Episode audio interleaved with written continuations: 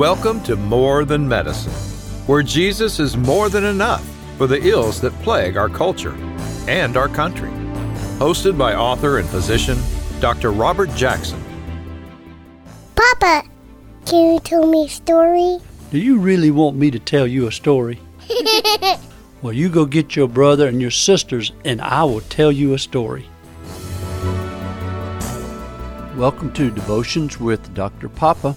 Well, gather around, children, grab your Bibles, and let's look into the written Word of God, which reveals to us the living Word, which is our Lord Jesus Christ. Well, let me start by telling you a story. I had a patient a number of years ago who came to see me who was a, a 30 to 35 year old grown man, and he was literally in tears when he came to see me. And he had this story to tell me. He said, Dr. Jackson, I have been an angry man all of my life, and I'm constantly losing my temper. He said, My family is afraid of me. My wife is afraid of me. My children are afraid of me because I'm constantly shouting and cursing and losing my temper. And he said, I'm ashamed to say this, but I lost my job just last week because of losing my temper. So I looked at him a little bit and finally I said, Well, tell me about that. Well, it turns out he was a policeman for a small town near my hometown, and he had made a routine traffic stop. There was a husband and wife and two small children in a minivan, and when he pulled them over, the father made a smart remark to him, and he lost his cool. And he went to his police cruiser, got his AR, his automatic rifle, came back to the minivan, fired off two shots into the air, and then pointed that thing at the father. Well, as you can imagine, the father reported him, and he immediately lost his job. So there he is sitting in my office, ashamed and embarrassed at what he had done, ashamed that he had lost a good job. And then he admitted to me, Dr. Jackson, I could have easily have shot that man right in front of his wife and children because I was so out of control. Well, he and I talked for about 15 to 20 minutes. He was convinced that he had a psychiatric problem. But as we talked, it became apparent to me that he was he had no features of a psychiatric problem. This man simply had an uncontrolled and violent temper. He was an angry man. He had been an angry man for years and he had never learned to control his violent temper. Well, keep that in your mind, and let's look at a scripture. If you remember, we started a couple of weeks ago talking about the upside down house, the upside down values of the kingdom of God. Remember, when Jesus was talking to Pilate, he said, My kingdom is not of this world. And more than that, as Jesus taught, he made it plain that the values of his kingdom were different from the kingdom of this world. And in fact, the values and principles that Jesus outlined for his kingdom are diametrically opposed to the values and principles of the kingdom of this world. Let's look at a scripture that appears in the Sermon on the Mount, where Jesus is talking about relationships. He's talking about how we relate to one another. And he starts by saying, You have heard that the ancients were told. Now, when Jesus starts with that phrase, you have heard, he is iterating the old values. Now, this value that he's fixing to, to share with us is a biblical standard, but it's still a value of the kingdoms of this world because the Pharisees had extrapolated that value and added to it tradition. And their tradition was a value of the kingdom of this world. Now, listen to what he says. He says, You have heard that the ancients were told, You shall not commit murder. Where did that come from? well, that's the Ten Commandments. It's one of them. You shall not commit murder, and whoever commits murder shall be liable to the court. Now, that's the tradition of the Pharisees, and it's an extension of you shall not commit murder. Now, so far, there's nothing wrong with that. Then Jesus says, But I say to you. Whenever you hear Jesus say, But I say to you, he is establishing a new and higher standard. He is transcending the value of the kingdom of this world. He is transcending and establishing the values of the kingdom of God. And let's ask a question Can he do that? Well, of course he can.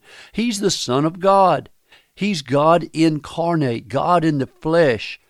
He is the ruler of the kings of all the earth. He is the judge of all the earth. He is the righteous judge. He can establish the values of the kingdom of heaven.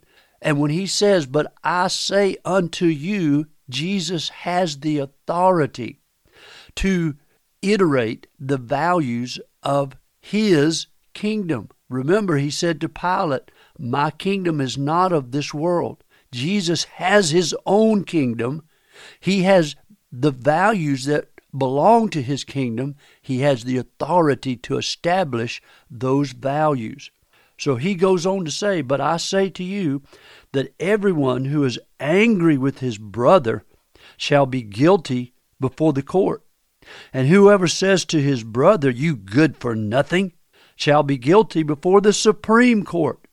And whoever says, You fool, shall be guilty enough to go into the fiery hell. My goodness, what kind of standard is that? You see, that's an impossible standard. Who can live by that standard? Well, let's just establish this from the very outset. None of us can live by that standard. If the Spirit of God does not live within us, none of us can live by the values of the kingdom of God. And that's why those standards are so high. Because when Jesus establishes standards that are so high, it makes us cry out to God for supernatural spiritual help. It makes us realize our desperate need for a Savior and a deliverer. And in fact, in the verse just before this, Jesus said to them, I say to you that unless your righteousness surpasses that of the scribes and Pharisees, you will not enter the kingdom of heaven. Listen, you cannot even become a member of the kingdom of which Jesus is the supreme ruler unless your righteousness exceeds that of the Pharisees and the scribes. And I'm sure the folks looking on began to scratch their heads and they began to look at one another. Their eyes bugged out, their jaws dropped because the Pharisees were the epitome of righteousness. They were the standard for righteousness in that day, and yet Jesus was saying to them, Unless your righteousness exceeds that of the scribes and Pharisees, you cannot enter into the kingdom of heaven. So, what can we do? What, what can you and I do if we ever hope to enter the kingdom of heaven? Hey, that's why you need Jesus. That's why you need a deliverer. That's why you need a Savior. And listen, that's why you need the imputed righteousness of God. And you see, that's the beauty of salvation because the Bible tells us that when you and I become believers in the Lord Jesus Christ, that He imparts to us, He imputes to us the very righteousness of the Lord Jesus Christ. As a gift, as a free gift, He wraps us in a snow white robe of the righteousness of the Lord Jesus Christ. And our righteousness is not our own. There are no deeds of righteousness that we have done that assuages the wrath of God towards our sin. It's a gift that God imparts to us when we, by faith, receive Jesus Christ as our only Savior. And we are washed in the blood, the blood of Jesus Christ, and we're made clean. We're made pure by the blood, and God imparts to us this righteousness of Jesus Christ that, in fact, does exceed that of the scribes and the Pharisees. Well, let's look again at this standard that Jesus establishes. He says, Don't be angry. Now, Jesus talks to his disciples a little further on in Matthew 15, and he tells them that out of the heart come evil thoughts, murders, adulteries, fornications, thefts, false witness, slanders. He said, These are the things which defile the man, but to eat with unwashed hands does not defile the man. You see, he had just had a debate with the religious leaders about washing of hands. And they were taking him and his disciples to task because they had eaten without washing their hands. And you see, they had made this whole issue of ceremonial washing to be the standard of the kingdom of this world. And Jesus told them, said, Look, guys, it's it's more important than that. Ceremonial washing is just an external standard. But really in the kingdom of heaven, it's the heart that matters. The heart is the heart of the matter. It's what's in your heart that really matters before God. And he told them that it's not what goes into your body that defiles a man, it's what comes out of the mouth. Because you see, what comes out of your mouth emits from where? You're right, from your heart. And he says, out of the heart comes evil thought, murders. Now listen, why does Jesus say that we should not be angry? Well, you understand it. Because anger evolves into malice. Malice evolves into violence. And sometimes violence becomes murder. And that's why he says to us that we shouldn't be angry. Do not be angry, he says, for you'll be liable to the court. And whoever says to his brother, You good for nothing, shall be liable for the Supreme Court. And whoever says, You fool, shall be guilty enough to go into the fiery hell. Now, listen, I came outside of a, of a retail outlet one time, and there were two men in the parking lot surrounded by a whole crowd of people, and they were having a cussing fight.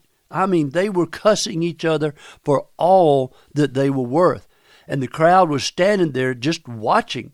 And as they were going along, they they were both just going back and forth. They had their fists balled up and their and their hands out like they were going to get involved in fisticuffs. And they just went back and forth. One would cuss the other, and the other would cuss him back, and they were just escalating up the ladder of, of profanity. And finally, one of the guys just ran out of things to say. He, he couldn't think of another more profane thing to say. And he stood there blubbering and spitting. And finally, he just said, You, you, you, you stupid head. Well, when he said that, the whole crowd burst out laughing. Well, I burst out laughing too. I hadn't heard anybody called stupid head since I was in elementary school.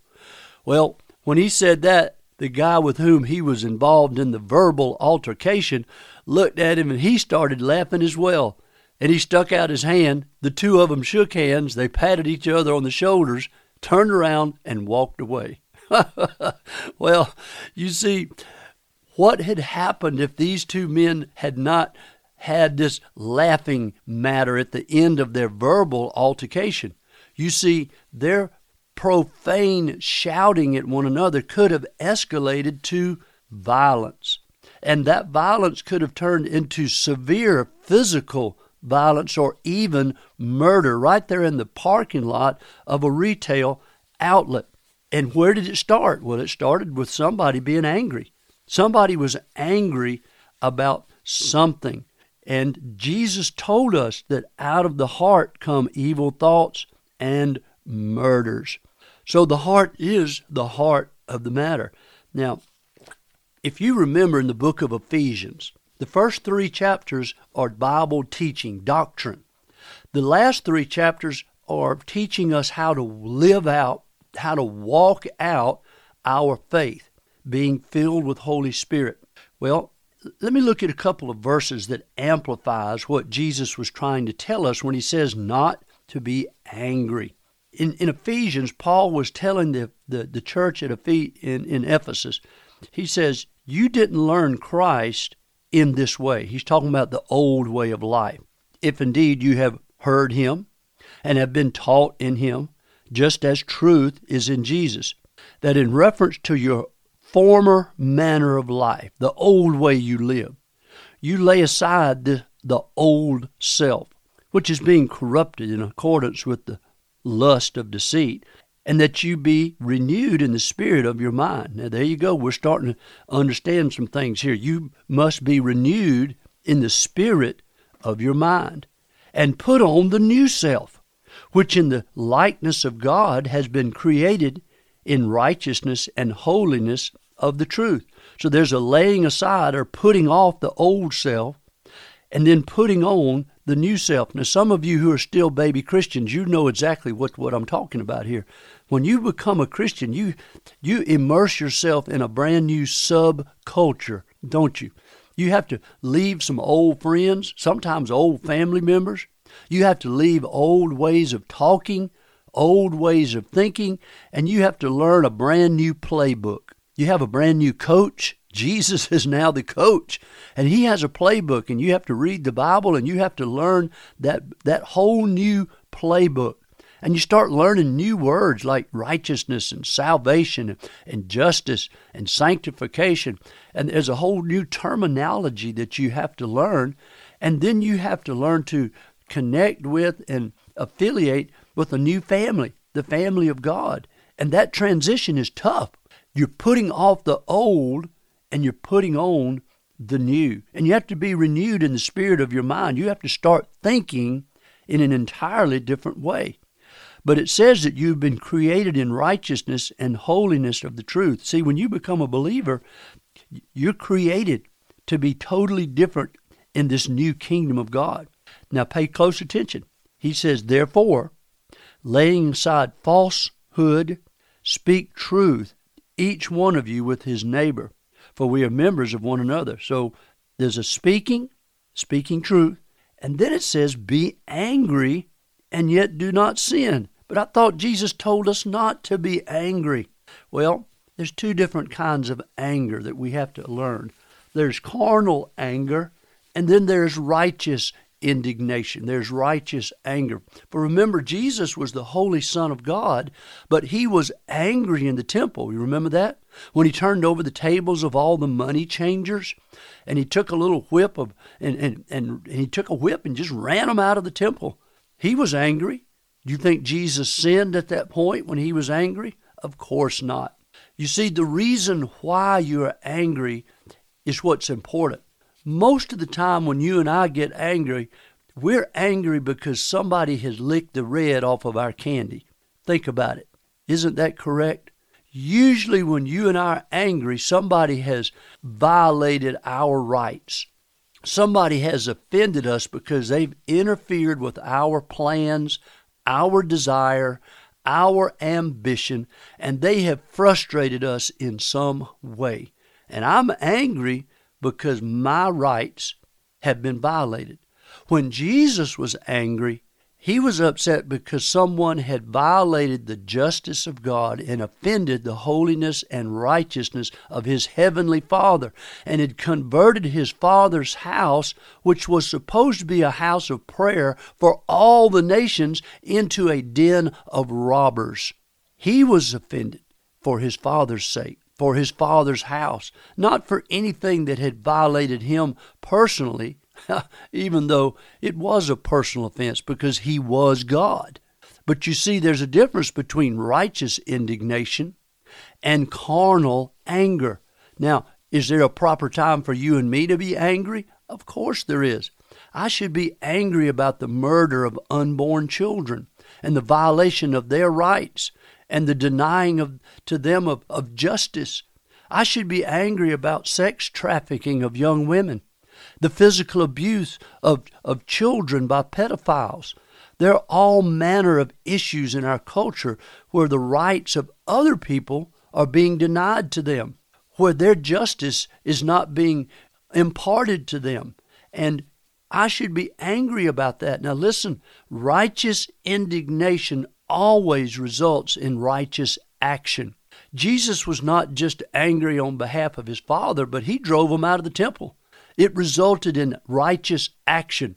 And he turned over their tables, he got a whip, and he drove them out of the temple. It resulted in righteous action. And it's not enough for you and me just to be grieved in our heart over abortion and pedophilia and sex trafficking. Righteous indignation drives you and me to righteous action. And you see, that's why I've been involved in the pro life movement for the last 40 years because of the righteous indignation that burns in my heart on behalf of unborn children. And your righteous indignation is justified, but it should lead you to be involved in some way in a movement to right the wrongs, to stand up for the widows and the orphans and the poor and those whose rights are being denied to them. So be angry and yet do not sin. Do not let the sun go down on your anger without doing something about it. And it says, do not give the devil an opportunity. Don't give Satan a toehold in your life. Do not allow carnal anger to have even a brief moment's respite in your heart. And then he goes on to say, let all bitterness and wrath and anger and clamor and slander be put away from you along with all malice. Why is Paul telling the Ephesians to put away these things? Because these are the things that, if they are left to nurture and grow in your heart, they may lead to physical violence. They may lead to murder. And that's why he says to, to let bitterness and wrath and anger and clamor and slander be put away from you, along with all malice. Contrariwise, he says, be kind to one another, tender hearted, and forgiving one another, even as God in Christ also has forgiven you. That's the standard of the kingdom of God. Being tenderhearted, being forgiven, forgiving and realizing that we should forgive because God first forgave us. Now, how do we do this? Go back to what I said in the beginning.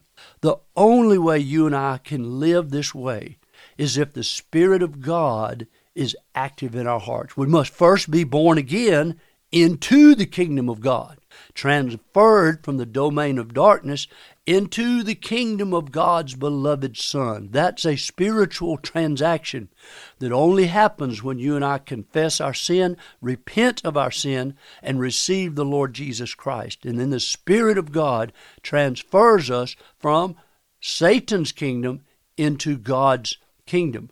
Holy Spirit comes to live in our heart, and He begins the process of sanctification.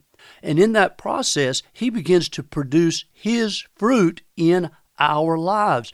The Bible says the fruit of the Spirit is love, joy, peace, patience, goodness, kindness, gentleness, faithfulness, and the last one is, you got it, self control.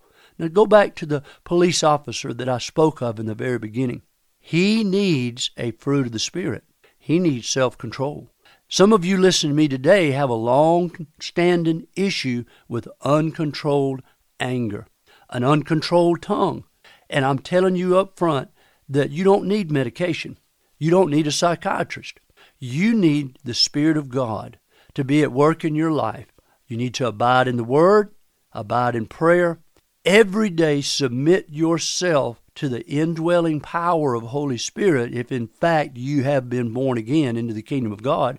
And over time, the Spirit of God gives you a bridle for your tongue, and He will remove from your heart that carnal anger. It's a spiritual transition. It doesn't happen in a minute, it happens over time. That's the process of sanctification. But the Spirit of God does that for us. The fruit of the Spirit is self control. And I challenge you to spend time in the Word. I challenge you to spend time in prayer. Ask God to take away the anger. Every time you lose control, you stop immediately and ask forgiveness. Immediately ask Holy Spirit to rule over your soul and over your tongue and over your emotions. And over time, the Spirit of God will begin to take away the temper, the uncontrolled t- tongue, and He will replace it with a spirit controlled temperament. Well, you're now listening to Devotions with Dr. Papa. We're going through the values of the kingdom of God that cause you and me to live so differently from the households around us. In fact, it gives us an upside down house. Next week, we'll begin again and we'll talk more about the values of the kingdom of God and the upside down house that should be your life and mind. If you like what you're hearing, please like it, follow it, share it, tell your friends about it. I don't advertise in any way. My only advertisement is word of mouth. I depend upon you to tell your friends and family. Thank you kindly, and may the Lord bless you real good. Thank you for listening to this edition of More Than Medicine. For more information about the Jackson Family Ministry, Dr. Jackson's books, or to schedule a speaking engagement, go to their Facebook page, Instagram, or their webpage at jacksonfamilyministry.com. This podcast is produced by Bob Slone Audio Production at bobslone.com.